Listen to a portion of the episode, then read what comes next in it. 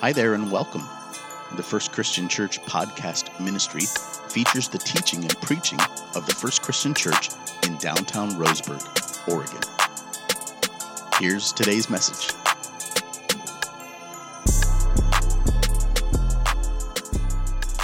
Well, if you have your bulletins, you should have your bulletins. If not, um, perhaps we could have someone grab some bulletins. Anyone need one? If you need a bulletin? All right, so uh, if someone, thank you, Scott, would grab a few bulletins. Today's message, you'll need a bulletin. It's an incredibly practical message, um, and so we invite you to open up your bulletin on the inside, follow along with the scripture reading, with the notes. We are in John chapter fifteen, and we are in a, a four-week study called Abide, where we're looking at the uh, words of Jesus uh, to his disciples in John chapter fifteen. If you need a bulletin, raise your hand, and uh, Scott will get one to you. Oh, okay, just a couple people, great. Um, and so pull those out, pull out your Bibles to John chapter fifteen. If you have a green card near you, if you'd fill one out, we would love to uh, collect that at the end of the service by placing them in the offering box. Um, we want to thank you for attending today under our new guidelines. By the way, by the way, if you are wearing a, uh, a mask and glasses this morning, you may be entitled to condensation. Some of you will get that later. So we're in John chapter fifteen. We're answering this question: what happens when we choose to follow Christ closely? Our lives should be different if we follow Christ closely. Um, and so we're looking at what happens in our life when we choose to follow Christ closely. How many of you found yourselves watching um, uh, more T V than normal during quarantine? Raise your hands. I, my hand is with you. We watched shows. We discovered new shows. One of the shows we discovered uh, is on Amazon Prime. It's called Grow, Cook, Eat. How many of you have ever seen this program before? This is an awesome program. You guys should jot it down if you have Amazon Prime. It's uh, it's these two people. Um, her name is Karen O'Donoghue. Uh, his name is Michael Kelly. They're from Waterford City, Ireland. And part of the reason I love watching the show so much is their Irish accents. Um, and oftentimes during the show, I myself will think I'm Irish, and I'll begin my Irish accent. I was going to do it today, but I'm a little self-conscious, so I'm not going to do it. I'm not going to do it. Um, I love this show because these two people are in Ireland, and they take one specific crop, and then they explain how to grow it, start to finish, how to cook it, how to eat it, all of the different things. And so they'll take one. There was one episode just on garlic.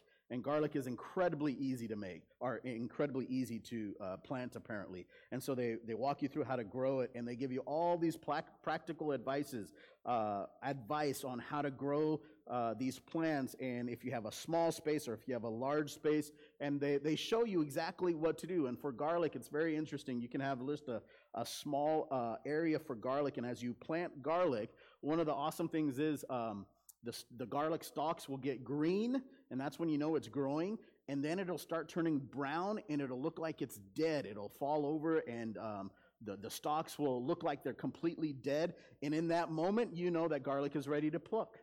I mean, isn't that great advice, that when your plant looks like it's dead, it's actually ready to pick? Those are my kind of plants, by the way, because some of mine just, they look like that all the time, and I think they're ready to, but they're not. Um, and so this, so today, I was thinking about this show, and I was thinking about today's Uh, message as we get to part three of Abide. Today's going to be an incredibly practical message. We're going to look at uh, uh, about eight or nine scriptures, and then I'm going to ask you to write some things down as a way to commit your life to what happens when we choose to follow Christ closely. Uh, you have a bunch of scripture there on the left-hand side of your uh, outline. John chapter fifteen, look at verse five. We won't read the whole passage. It's there for your reference as you look back on it. But look at verse five, and let's read verse five together. Ready, begin. I am the vine, you are the branches. Whoever abides in me, and I in him, he it is that bears much fruit. For apart from me, you can do nothing. So this is part of Jesus' final discourse. As you read through the Gospels, you'll notice in the next few chapters, um, we're, we're moving our way quickly to the cross. He has just finished his last meal with the disciples. He has just uh, walked them through um, what the Holy Spirit is going to look like in their lives. Um, he has told Peter that Peter's going to go through a denial. He has he has done some things, and in, in the last few chapters, as we go through the end of the Gospel of John, he's moving us to the cross. He's walking with the disciples, and this is part of his final discourse. And some of the lessons we've learned in this series, this four-week series on Abide, is this. When following Christ closely, growth and fruit are not just possible, they are inevitable. And the proof that we are following Jesus is our life will bear fruit. So we talked about, well, what is this fruit? We identified two major categories. Number one is this: the primary fruit of our life is bringing people to Jesus Christ. Matthew's gospel, Mark's gospel, all of the gospels talk about the Great Commission, our mandate as a church. And part of that mandate is to go into all the world, to preach and to teach the gospel, so that people can have the opportunity to receive Christ, be baptized, and then we teach them how to observe all the things Jesus talked about. And so part of our fruit, primarily number one, is to bring people to Christ. Number two, it is the maturity of godly character in our life. That over the course of our life, love, joy, peace, the fruit of the Spirit would become uh, abundantly clear in our life. And we talked about the way to grow and produce fruit is to abide. This means to stay, to remain, to take up your home in, to depend on. The branch's number one responsibility, our number one responsibility, is simply abide. Last week we looked at four strategies to remain close to Christ. And the first is to abide in his words. Uh, we said that we cannot have a close relationship with God while having a casual relationship with his words. Jesus himself said this: if you hold to my teaching, you're my disciples, then you'll know the truth, and the truth will set you free. So we talked about the fact that, number one, the way to abide in Christ is to abide in his words. We talked about, secondly, that we are to abide in his love. We need to spend time thinking about, remaining in, uh, setting our hearts, letting the words of Christ dwell with, dwell richly in us as we think about his love for us. So we abide in his words, we abide in his love, we keep his commandments, and then we abide in the joy that Jesus provides. So today we're going to be in verses twelve through fifteen, and we're going to talk about how abiding impacts the others in our life. Look at verse twelve through fifteen as we begin today. It says this: "This is my commandment, that you love one another as I have loved you. Greater love has no one than this, that someone lay down his life for his friends. You are my friends if you do what I command you. No longer do I call you servants, for the servant does not know what his master is doing, but I have called you friends. For all that I have heard from my Father, I have made known to you." Boy, as you look at these four verses, the standard for our love to others is God's love for us. That's an awfully high standard, isn't it? The standard for us to love one another is God's love for us. I have been uh, purposely in my own life, when I feel like I'm in a position where um, I don't know how to uh, to react to someone around me who disagrees with me, uh, when I'm in a position where uh, someone's in my world where I don't normally interact with them, uh, when someone is asking someone something of me, I have been consciously trying to say this: Daniel, love them. Start there. Love them as God loved you. Can I just tell you that's really difficult? I feel like I might stop praying that, because it changes everything. It changes every interaction. It changes every single dialogue, every conversation, because the standard in which God asks us to love one another is God's love for us. This is the love of Jesus that was shown on Calvary. And if we loved as he loved, we are friends, we're no longer servants. Look at verse fifteen again. I want to explain that verse before we jump into the real practical portion of the scripture. He says, "No longer do I call you servants, for the father do, for the servant, I should say, does not know what his master is doing. Do you remember how early in the Gospels, and it's really interesting to see the relationship between the disciples and Jesus. And oftentimes they would say, Jesus, why? Fill in the blank. And oftentimes he would give him a portion of the answer, but not the full answer. Often he would say, well, let me tell you a story about a rich man and a poor man. Or let me tell you a story about the kingdom of heaven is like a field. Or let me tell you, he wouldn't give them the whole picture, but he would give them nuggets of understanding because the relationship was different. They had just begun to follow Christ. They were servants in that relationship. And so now what Jesus is saying is, no longer are you servants, but you're my friends. The rest of verse fifteen says this, I have, uh, the servant doesn't know what his master is doing. I have called you friends, for all that I have heard from my Father, I have made known to you. If you look at chapter fourteen, um, you see this conversation about Jesus and the Holy Spirit. And so at this point, Jesus has let them in on what is about to transpire. And so he says, if we loved as he loved us, we are friends, we are no longer servants. So this abiding comes with a very direct command from Jesus. And he says in verse twelve, this is the commandment, that you love one another as I have loved you. So how does this love show up in the lives of the others in our life?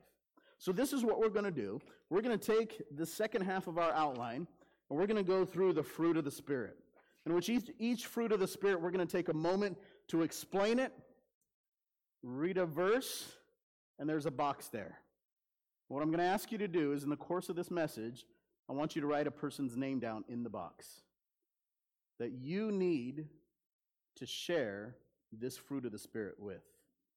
And by the end of the service, we'll have a prayer list, a personal prayer list for ourselves that really makes this uh, discussion with Jesus hit home for us in a real practical way. So, first of all, love.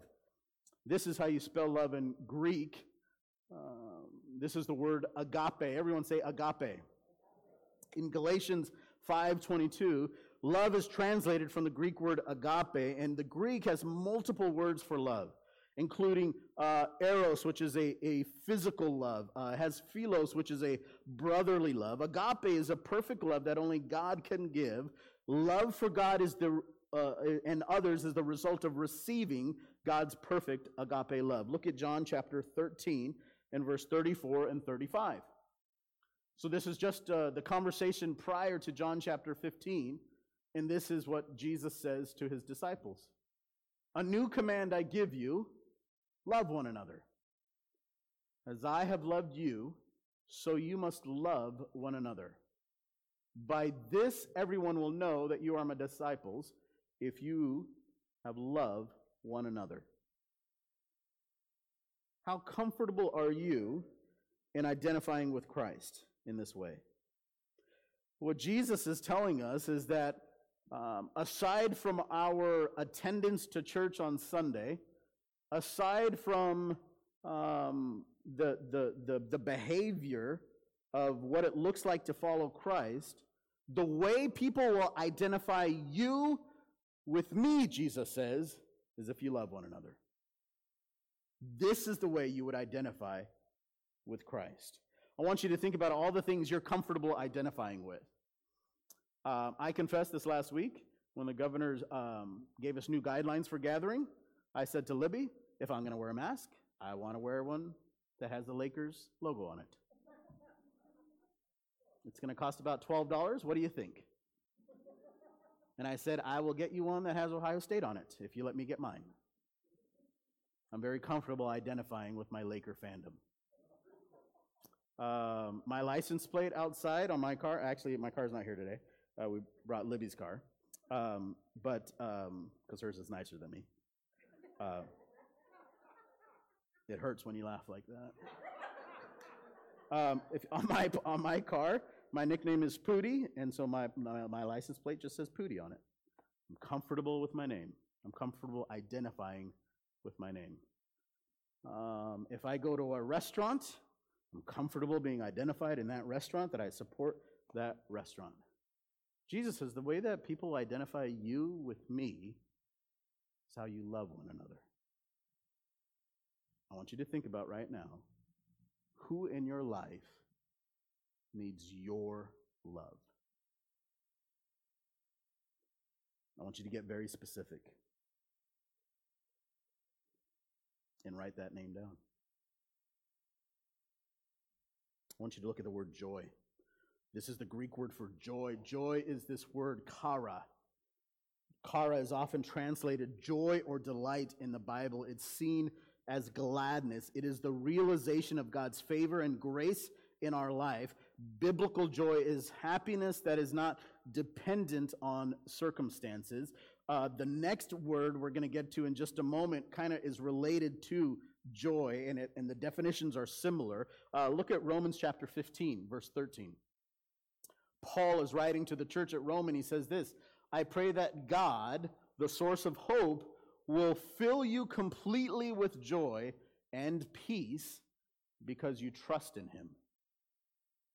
Then you will," say that next word with me, "overflow with confident hope through the power of the Holy Spirit." There's two thoughts I want you to think about as you look at this verse. Number one, he says, I'm going to fill you uh, fill you completely with joy and peace. Why? What's the rest of the verse? Because you trust in him. See, this whole idea of joy in the midst of chaos means even though my feet is plant, my feet are planted here, I rest and I trust in God. Even though chaos is surrounding me here, I rest and I trust in who God is. Even though there's disruption in my relationships, I rest and I trust in who God is. Uh, so he fills you completely with joy and peace because you trust in him. And then look at the second verse, uh, second part of the verse. Then you will overflow with confident hope through the power of the Holy Spirit.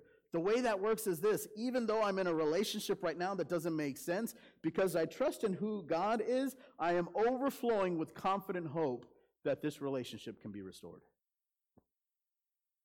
Um, just because uh, financially uh, the economy in Douglas County and maybe in your own personal life is shaky and you're not quite sure what to do from one bill to the next, um, but because you trust him, you're full of joy, you're full of peace, and because of that, you're overflowing with hope, knowing that he controls the future.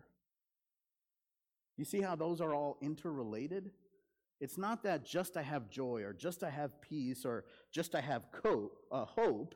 It's this combination of, of allowing ourselves to trust in him that results in this overflowing with confident hope. And I just want you to think about who in your life uh, could use joy. Who in your life, think very specifically, who in your life could use joy that is not dependent on circumstances? Who in your life could use a, a fresh awakening of what it means to trust in God so that they would be full of joy and peace? Love, joy. We turn to peace.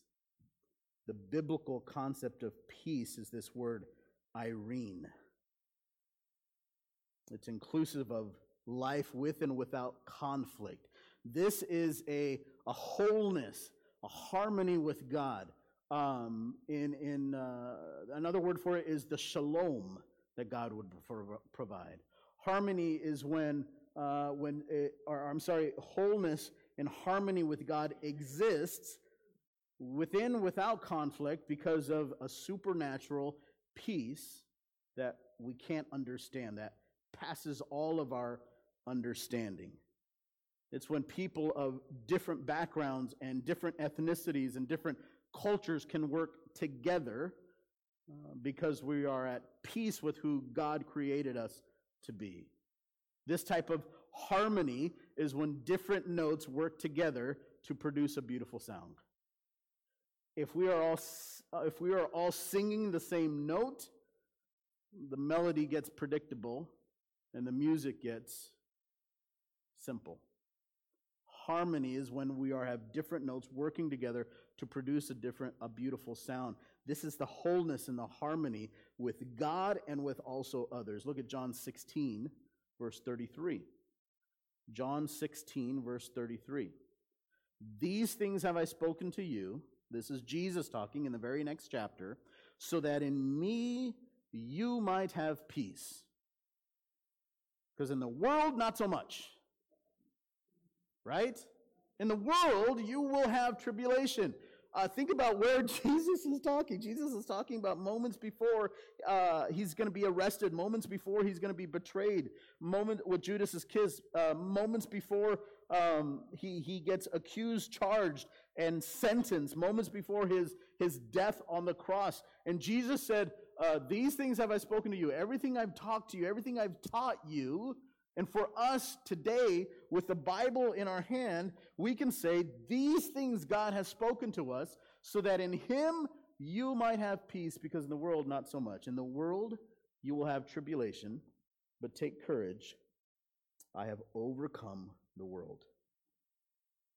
So again, think very specifically. Who in your life would benefit from the peace that passes all understanding? What family member, what friend, what employee, uh, what neighbor would benefit from peace from God? Love, joy, peace. We turn to patience. And this is the Greek word makrothumia. Patience is not used uh, in this tense very often. The Greek word in Galatians five twenty-two is translated using other words in your translations, perhaps, using these words, uh, forbearance, endurance, steadfastness, perseverance, long-suffering, slowness in avenging wrongs. That word long-suffering, is there another word that exa- it describes exactly what it is but just by saying it? Long-suffering. The Holy Spirit empowers believers to withstand challenging situations with perseverance and endurance. And the Greek root word of this uh, is two words that mean long and passion. And so through the Holy Spirit, we're able to work Uh, to wait longer before indulging our passions. We become long-tempered rather than short-tempered. This is that word patience that Paul uses when he describes Jesus' patience with him. And like Paul, we all have benefited from Christ's immense patience with us. And the evidence of the Holy Spirit in our life is also seen in our ability to persevere, to be patient, long-tempered with others, as opposed to short-tempered. So let me ask you this. Who in your life needs your patience? What specific people can you think of? James says it this way about patience. God blesses those who patiently endure testing and temptation. Afterward, they will receive the crown of life that God has promised to those who love Him. Love and joy and peace and patience. This abiding with Jesus comes with a command. And the command is this, that you love one another. And because you're no longer servants, you're friends if you love one another. So how does love, how does joy, how does peace, how does patience show up in your life? Uh, let's continue. The word kindness is next. Kindness is this Greek word Christos, Christotes. Conveys the meaning of goodness, integrity, usefulness. The meaning of a gentleman or a gentlewoman was used in the nineteenth century, so is someone who behaved properly with moral integrity and kindness. Romans, Paul says it this way, "Don't you see how wonderfully kind, tolerant, and patient God is with you? Does this mean nothing to you? Can't you see that His kindness is intended to turn you from your sin?" Jesus' kindness in our life is intended to turn us from our sin. Who in your life could benefit from kindness? We look at goodness, and goodness is this uh, Greek word agathosune, which means the upright of heart, life, goodness, and kindness. Goodness is seen in our actions, and this word relates to not only being good, but also doing good things. I like how Paul says it in Second Thessalonians. He says this, God chose you, and we keep praying that God will make you worthy of being His people.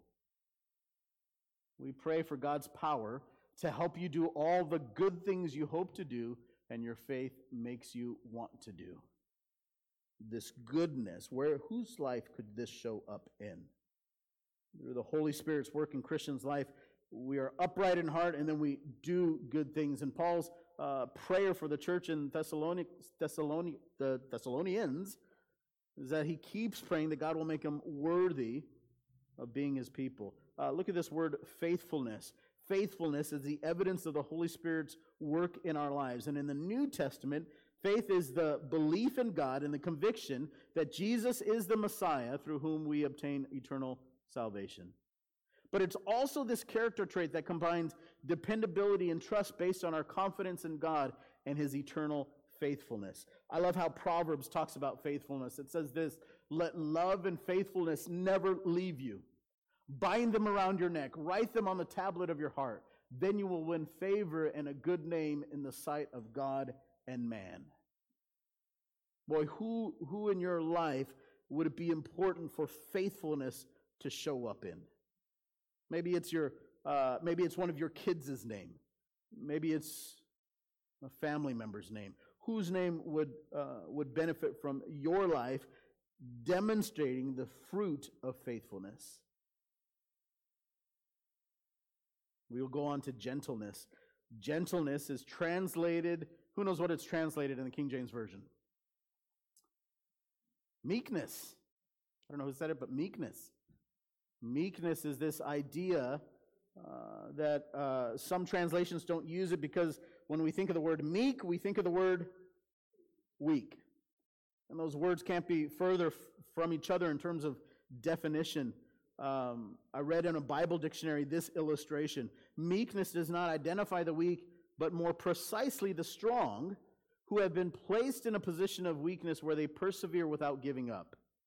It goes on to say that the use of the Greek word when applied to animals makes this clear, for it means tame when it applies to wild animals. In other words, such animals have not lost their strength, but have learned to control the destructive instincts that prevent them from living in harmony with others. Isn't that a beautiful explanation of what it means to be gentle, to be meek? Boy, I pray that my life would not lose strength, but that in my life I would learn to control the destructive instincts that prevent me from living in harmony with others. Matthew says it this way. He records Jesus' words, "Take my yoke upon you.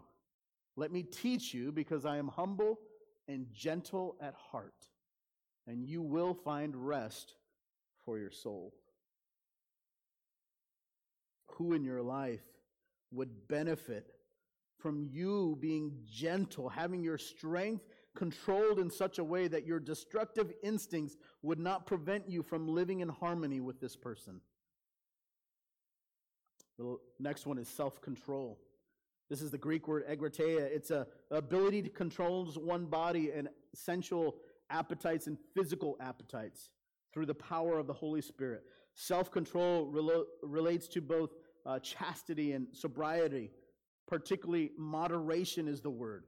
It's the opposite of the works of the flesh that indulge your selfish desires. Uh, Paul says it this way in Galatians, "I say, walk by the Spirit, and you will not gratify the desires of the flesh." Love and joy and peace, patience, kindness, goodness, faithfulness, gentleness, self-control. These sound a whole lot better when you don't have to apply them in your life. We have said that our purpose as a church is to love God and love others through authenticity, relationships, and outreach. We have said that when it comes to authenticity, we will be a church family that values a faith worth living every single day, not just on Sundays. We will be a church family that values healthy relationships with one another, that we are willing to fight for because we believe in each other and we trust in who God is. We'll be a church family that pursues opportunities to share the gospel with others as a way of reaching out to others with the gospel of Jesus Christ. If this is the church we aspire to be, if this is the kind of people we aspire to be, to love God and love people through authenticity to relationships and outreach, the fact of the matter is that the the life we live should leave some fruit. So I want you to shift from thinking of how fruit will show up in your life to where fruit will show up. And I want you to ask the question, who comes to mind? Because it's all fine and dandy for us to talk about love, joy, and peace, and, and talk about, yeah, we need more patience in our life. Well, who do you need more patience with? Who could benefit from your kindness that isn't right now? Uh, where should your life have the behaviors of goodness? Who can you demonstrate faithfulness to? Who can you demonstrate gentleness? With whom do you need to demonstrate self-control?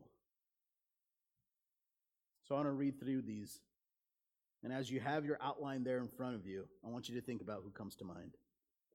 When we think about love, who comes to mind? Who, who needs the love of Christ in their life? Who can you pray for? Who can you love as Christ loved you? And as you write, I will write.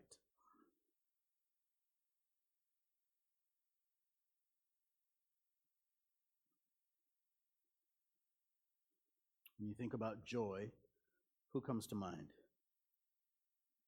Who in your life would benefit from joy, regardless of the circumstance, because of them trusting in who God is? No one's going to see this but you and anyone you choose to share it with. So write someone's name down. When it comes to the peace of God, who in your life would benefit from understanding and embracing the peace of God regardless of the circumstance, regardless of the chaos they might be going through, regardless of the upheaval in their own life? Who would benefit from the peace of God that passes all understanding?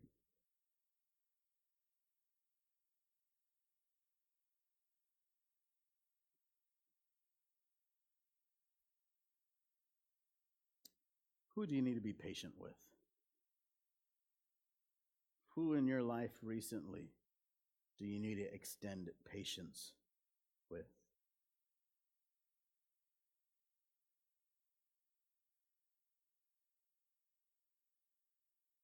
When you think about kindness, who could you be kind to that needs it in such a way that it turns their heart to God? Who could you bake some cookies for? Who, whose lawn could you mow out of the kindness of your heart? Whose bill could you pay? Who, who, who can you be kind to?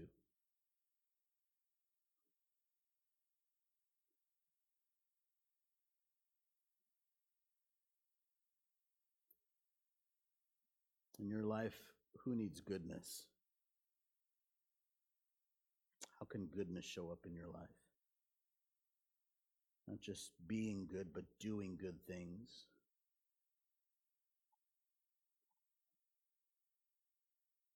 Who would benefit from you demonstrating faithfulness to?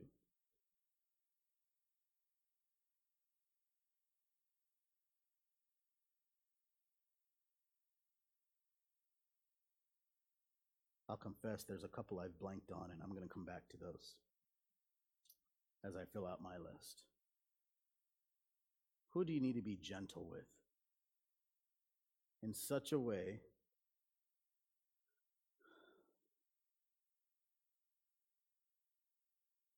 where you can control your own destructive instincts while pursuing harmony with someone else? Who you can be gentle with?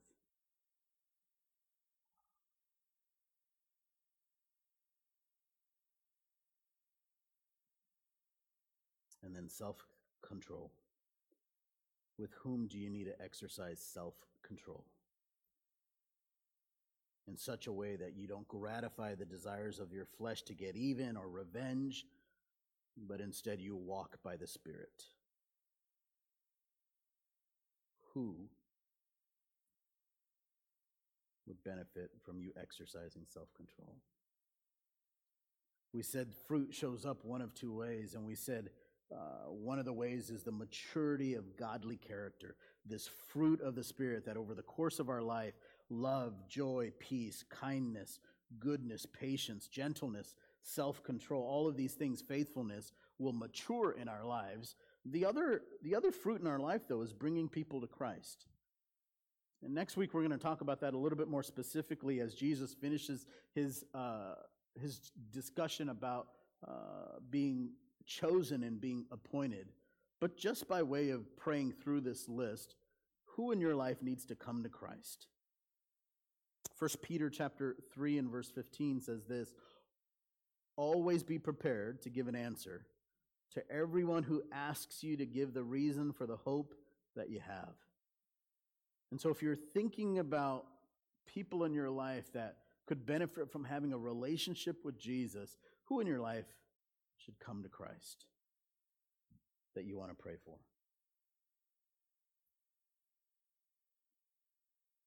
All right, John fifteen, verse seven, we'll close here. Look back in your outline or in your Bibles or in your Bible app, John fifteen, verse seven. We talked about this a couple of weeks ago, but he says this, "If you abide in me, and my words abide in you, ask whatever you wish, and it will be done for you."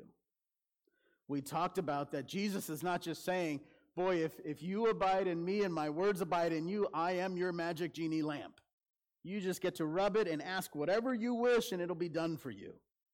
He is not claiming that. He's not saying that he is Santa Claus with a, a, a mysterious list, and he has a naughty and a nice list, and, and if you abide in me and my words abide in you, all of a sudden anything you ask, I'll grant to you. What he's saying is, anything you ask, you have to look at the context of this scripture, and what he's saying is this. When it comes to fruit in your life, when it comes to people coming to Christ, when it comes to this godly character that should show up in your life, if you ask anything, when it's regarding this fruit, I'm going to give it to you. And so I want us to take a moment. I want us to look back at this list of the people that we've written down when we think about the love of God being in their life, and joy and peace and patience, and people we could be kind to and good to, and the people that we need to demonstrate faithfulness and gentleness to, the people we should exercise self-control, the people in our life that we would wish would come to Christ. And this is going to be our prayer guide as we claim the promise of John fifteen seven. If you abide in me, and my words abide in you, you can ask whatever you wish, he says, and it'll be done for you. So let's bow and let's have that moment of prayer right now. Father, we are grateful for the moments that we get to share in this place.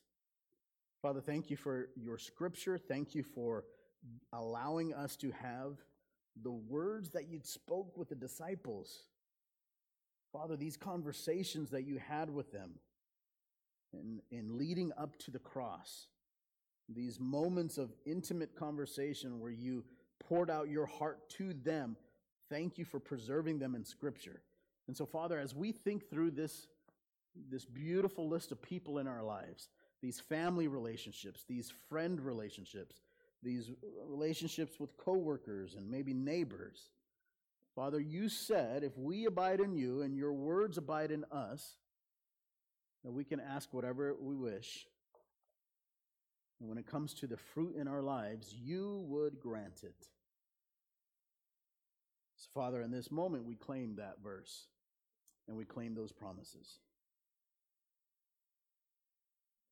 These are people who are very dear to us, Lord. And we want them to experience the love, the joy, and the peace that comes with following Christ. So in this moment, we commit this list of people to you.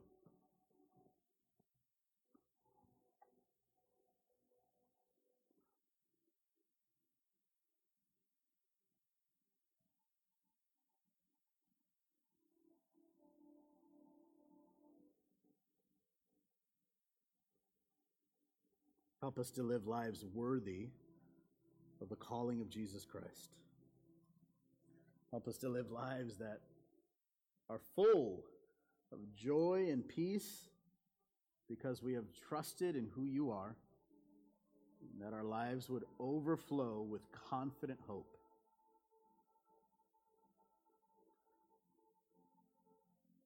And ultimately, Lord, I pray that our relationships would be impacted because of how we live our lives. In Jesus' name we pray. Amen. I invite you to this week, take that list and to pray through that list and invite God into those relationships. And it's an amazing thing to see over the course of this year what could happen in our lives as we ask God to show up in our life and in the lives of others. Thank you so much for listening to this week's message. If you made a decision for Christ or would like prayer with someone from our church family, we would love to connect with you. You can message us on Facebook by searching Roseburg First Christian Church, or you can email us directly at roseburgfcc at gmail dot com. In addition, if you're listening to this message on Apple or Spotify, we invite you to like, subscribe, rate, and review this podcast, and share it on social media so others can be blessed as well. God bless you, and have a beautiful day.